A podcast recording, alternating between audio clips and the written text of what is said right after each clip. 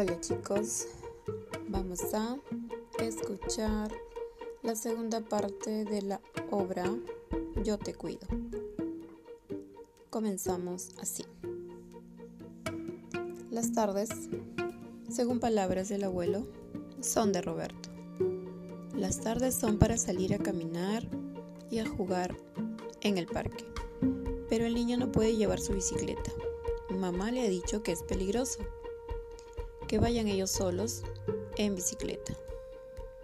¿Qué podría hacer el abuelo si apareciera un ladrón? Ay, tu mamá es una exagerada, decía el abuelo. Vamos a sacar la bicicleta, yo te cuido. Sin embargo, a Roberto le da miedo y miente, diciendo que prefiere llevar su balón de fútbol o jugar en el parque. Una tarde, de regreso a casa, Roberto sintió un viento frío y el sol comenzó a opacarse tras las nubes. Abuelito, ¿podemos caminar más rápido? Va a llover, dijo preocupado.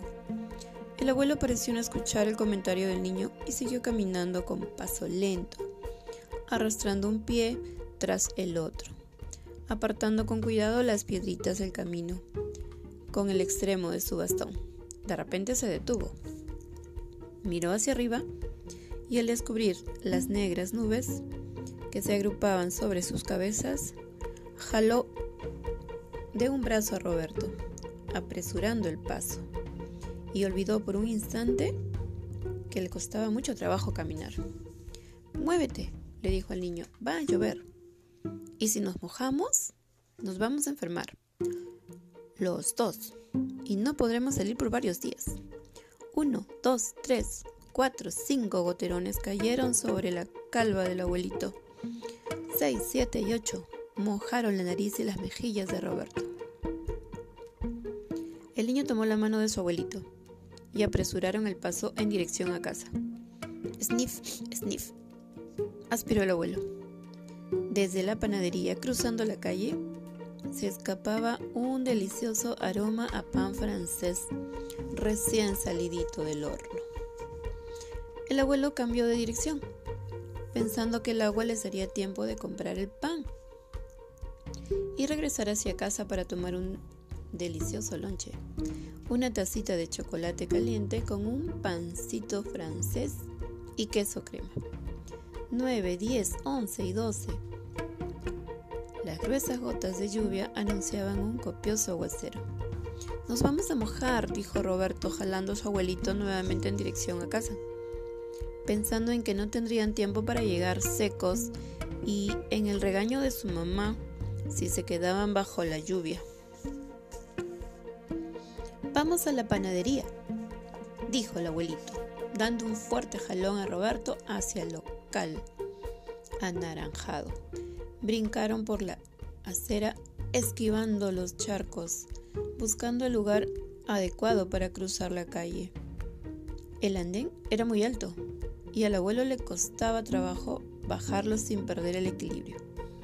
Los carros amenazaban con lavarlos de los pies a la cabeza, levantando con sus llantas el agua de los enormes charcos que rápidamente fueron formándose. Crucemos por la cebra, abuelito, dijo el niño, tratando de llevarlo hasta la esquina.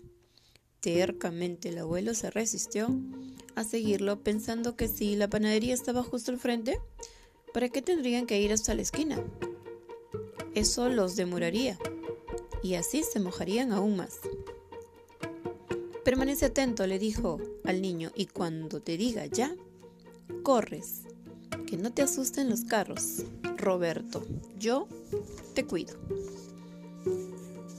La ruana de lana del abuelo ya no se veía esponjosa. Las cuatro puntas chorreaban de agua. Sus zapatos de cuero estaban llenos de agua y al caminar se formaban burbujitas por entre los pequeños orificios que decoraban la parte superior. Roberto tenía el blue jean pegado a las piernas. La camiseta rayas se había pegado a su cuerpo y sus tenis rojos dejaban charquitos colorados tras sus pasos. Se pararon al borde del andén, observando entre la lluvia los autos que pasaban velozmente.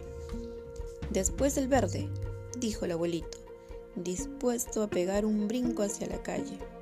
No, no, ya no, ya no, se arrepintió, deteniendo con el brazo a Roberto, quien azorado pretendía correr tras su abuelito.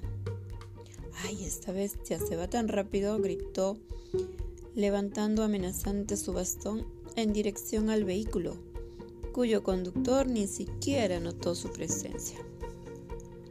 Abuelito, suplicó Roberto, vamos a la esquina y cruzamos por la cebra. Igual ya estamos empapados. ¿Dónde ves una cebra, Roberto? ¿Acaso estamos en África? Ponte atento, que nunca vamos a cruzar esta calle, dijo el abuelito, y ya se estaba poniendo de mal humor. Brum. Un estruendoso relámpago los hizo retroceder. No te asustes, Robert. Es solo un rayo. Yo te cuido, dijo el abuelo acariciando la cabeza del niño, que estaba completamente mojada. Notó entonces que ambos estaban en realidad soltó una alegre risotada. Ay, tu mamá se va a poner furiosa, dijo. Qué divertido. Roberto sufría. Su mamá le había dicho que el abuelo no podía salir al viento ni al frío, y mucho menos mojarse bajo la lluvia. Pidió que regresaran a la casa y prometió, en cuanto dejara de llover, volverían a la panadería a comprar el pan francés.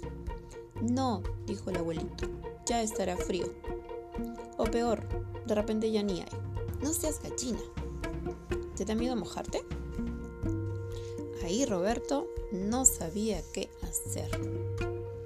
Ahora sí, es hora, gritó el abuelito, y asombrosamente, teniendo en cuenta sus años, su reuma y su bastón, se lanzó a cruzar la calle, seguido por el niño que intentaba con su mano izquierda detener los carros que pasaban demasiado cerca. Los choferes gritaban, imprudentes, locos, y acompañaban sus quejas con los sonidos de las bocinas. Así, lograron cruzar la calle y alcanzar sanos y salvos la acera. Mmm, hueles delicioso, dijo el abuelito, aspirando profundamente. Apresuraron el paso y entraron a la panadería. Buenas tardes, señorita, por favor, dos baguettes calientitos, pidió el abuelo. Y por favor los empaca para llevar. Brum, brabum, rugió el cielo nuevamente. Plung, pling, plum, pling, plum.